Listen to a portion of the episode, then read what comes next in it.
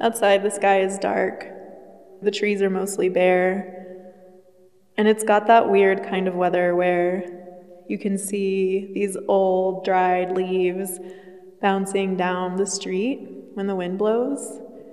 And it looks like it might snow, so there's fog at the upper reaches of the trees and a really dark sky. I am alone on the third story of this old theater building. As you can hear, it's really echoey. There's nothing else and no one else here. And the paint is peeling.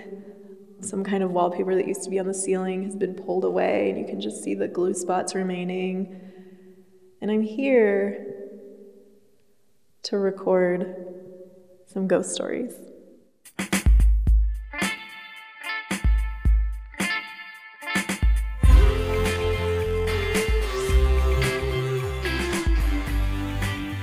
From Wyoming Public Media, this is Human Nature real stories where humans and our habitat meet. I'm Erin Jones. It's that time of year when the membrane between this world and the mysterious other world grows thin. Things we can't explain come out to haunt us, things from the in between. Liz Rader Hagler grew up in Cheyenne, Wyoming, and she was always drawn to this old theater downtown.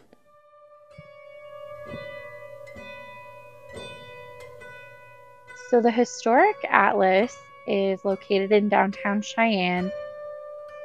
It's a gorgeous building. I know that it was built in 1887 the Atlas Theater went through a number of iterations offices up top, an ice cream parlor on the street level, a penny arcade, until eventually the upper stories were abandoned, left to disintegrate, while the lower part was sculpted out into a theater. Vaudeville. Melodrama. So, when I was in seventh grade, I was in a play at the Historic Atlas I was dropped off for rehearsal by my dad, and that was kind of our usual thing. He picked me up from school, and we'd run home, and I would change my shoes or something, and then he would drop me off. And on this particular day, when he dropped me off, I happened to look up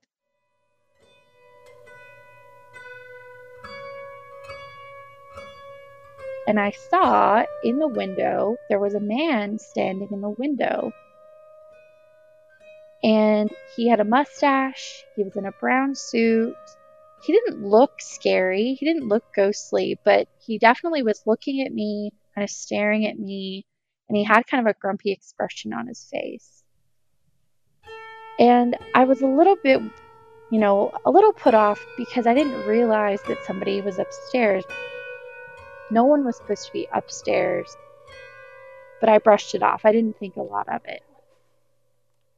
And I went into the building and my director was there and there was a few of our castmates, you know, on stage and I was a little bit early, so, you know, not everybody was there yet. But I said to my director, I said to her and some of the others, you know, hey, who's who's upstairs? And I remember everyone stared at me and kind of looked at each other. And the director said, no one else is in the building but us.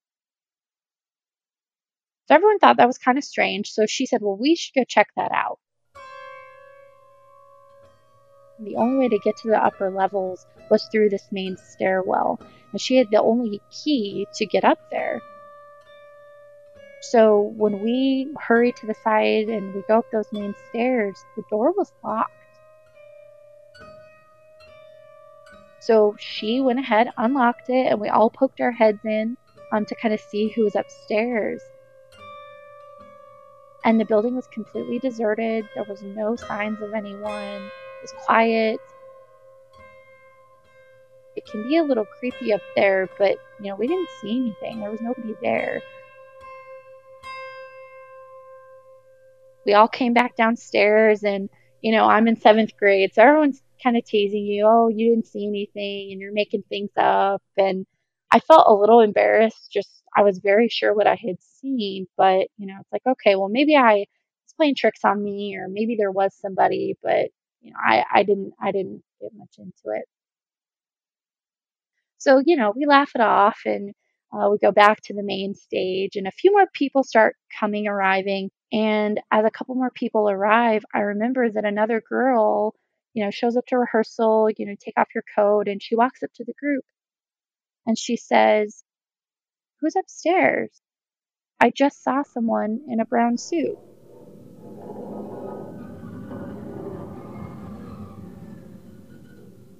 That was only the beginning of this play's haunting. And there was another student, a friend of mine, and he had this bouncy ball that he would love to bounce straight up on the stage and then it would bounce into the audience or it would bounce up into the balcony. He could bounce it so hard that it would go.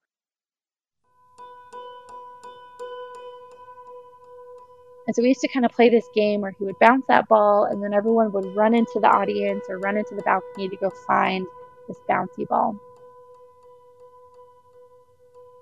Well, he and I were there, and he had that bouncy ball, and he took it and he bounced it really hard, and it flew up into the balcony. So I, you know, knowing the drill, was like, hey, I'll go find your bouncy ball.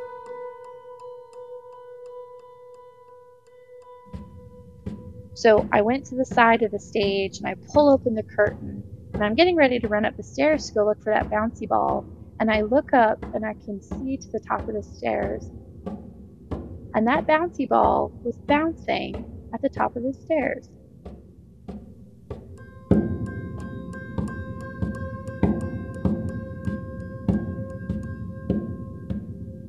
Almost as if somebody was bouncing it, waiting at the top of the stairs.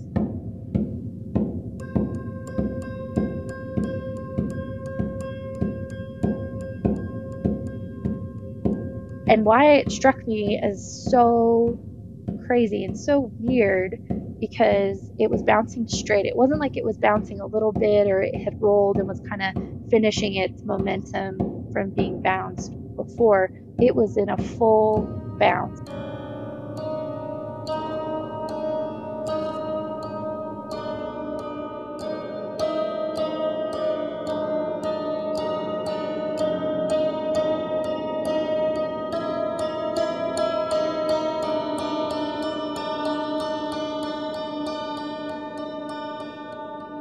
Somebody was was flinging it down and bouncing it back up into their hand.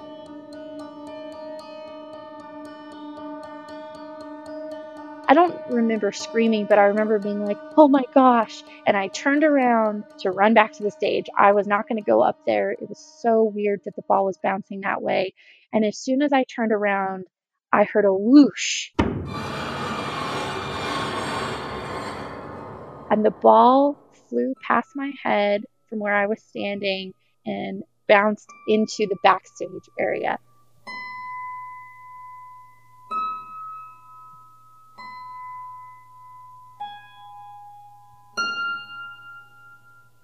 Rick Simino is a high school teacher in Cheyenne and a skeptic. I know that there is no such thing as ghosts. I, I know I know I know that that spirits or what have you, none of that is real. I believe in what I can see and what I can explain. But there was a situation a couple years ago uh, around Halloween that genuinely I can't explain. When I was growing up here in town, the Haunted Atlas was the Halloween thing to do. Once you got out of the age of trick or treating, there were hundreds of people who would just line up to take a tour of the Atlas and be spooked and be scared. I take part in a, a sketch and improv group, and a couple years ago, the guy that runs the Haunted Atlas asked our group if we would be willing to act as tour guides for a night. Um, and we said sure. It was it was something none of us had ever done before on on that side of it, so we figured we would.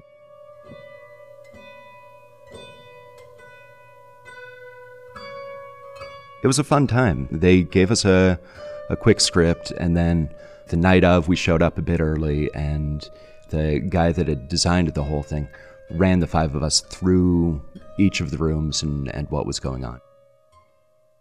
There was a, a seance type room and a, a room where the floor gave way beneath you and a room where there was a Cajun themed room that I still don't entirely understand. And a butcher who was chasing you with a cleaver. We had a fun time and, you know, a lot of laughs and a lot of jump scares. Then at the end of it, he sort of pointed us in the direction of this is the last place where you're with your group. And once you hand off your group, you need to make your way back up here so that you can be part of the next group. There is not a whole lot of lead time in between. The moment you step out of a room, all of the actors are jumping back into place and rearranging all of their props and trying to set up in the 30 seconds that they have before the next group comes in. And he sort of guided us back to the hallway where you need to go down in order to get to that spot. Turned on the light in the hallway and said, Here's the main thing that you need to know. You can screw up any of the dialogue or you can, you know, say something that isn't in the script at all. But this one spot, you have to be careful where you're stepping. and none of us had seen it because most of it was in the dark. But in this hallway, there were large gaping holes in the floor. The upper portions of the Atlas are not anything that anyone has used or, or lived in for decades. It has given way to uh, years of just rotting wood, and there are holes in the ceiling where rain has come down through.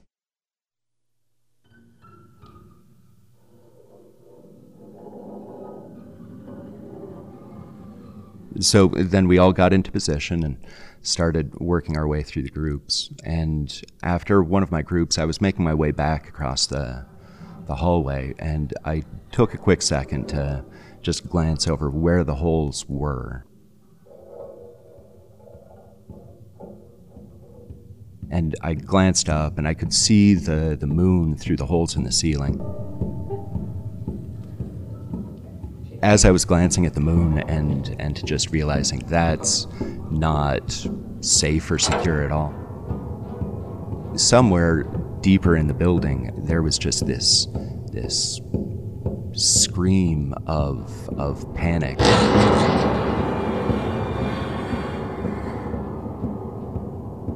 There are screams throughout the building the entire night, but most of them are followed immediately by giggles or, you know, a, there's a definite difference between a scream of someone who's having fun and a scream of someone who's in a genuine panic.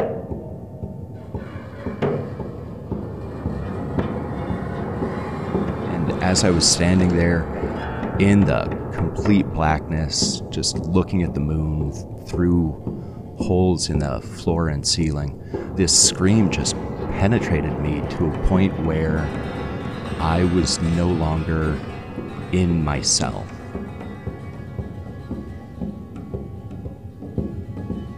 It was like I was in a dream state instantly. I was just in the building and I could see everything in the building and everything that was going on in an instant. Like I had been transported out of my body and just into the spirit of the building, the, the spirit of fear that was permeating the building in that moment. And I could see groups making their way through. I could see the whole system of it as though I was understanding it on paper rather than being present in the in the building at all.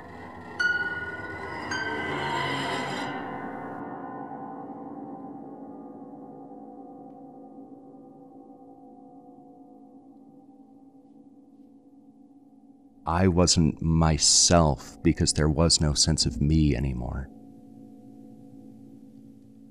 Later in the night, after, after we were done giving our tours, I was talking with the other people, and I asked about the scream, and they all acknowledged that they had heard it, that something else had happened somewhere in the building.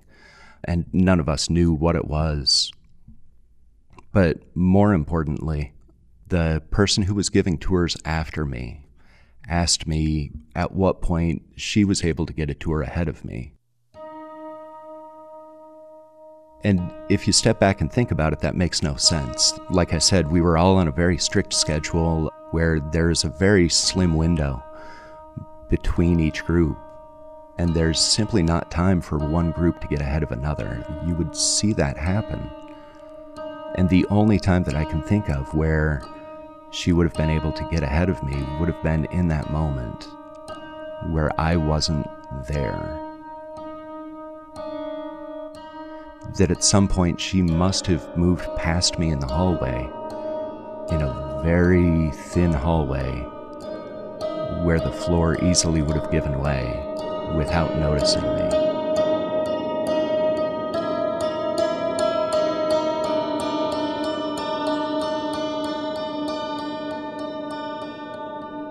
Makes no sense to me. I know that couldn't have happened that way, but I can't explain it any other way.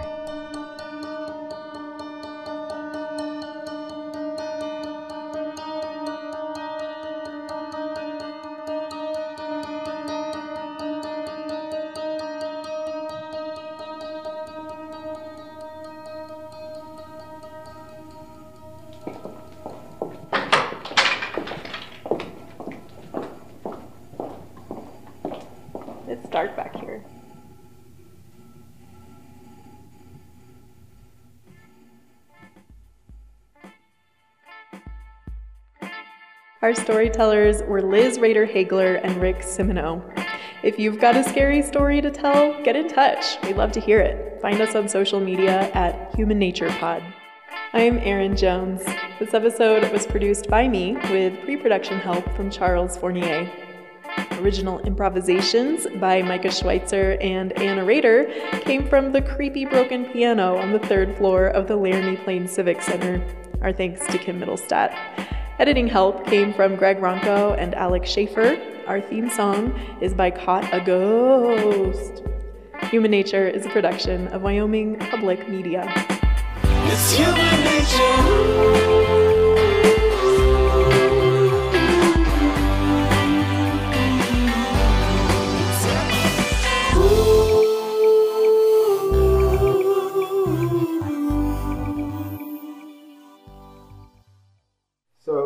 Some like some lighter blinky stuff. You have some gongy stuff. You have some creepy stuff. You have like a building thing. What else do we need?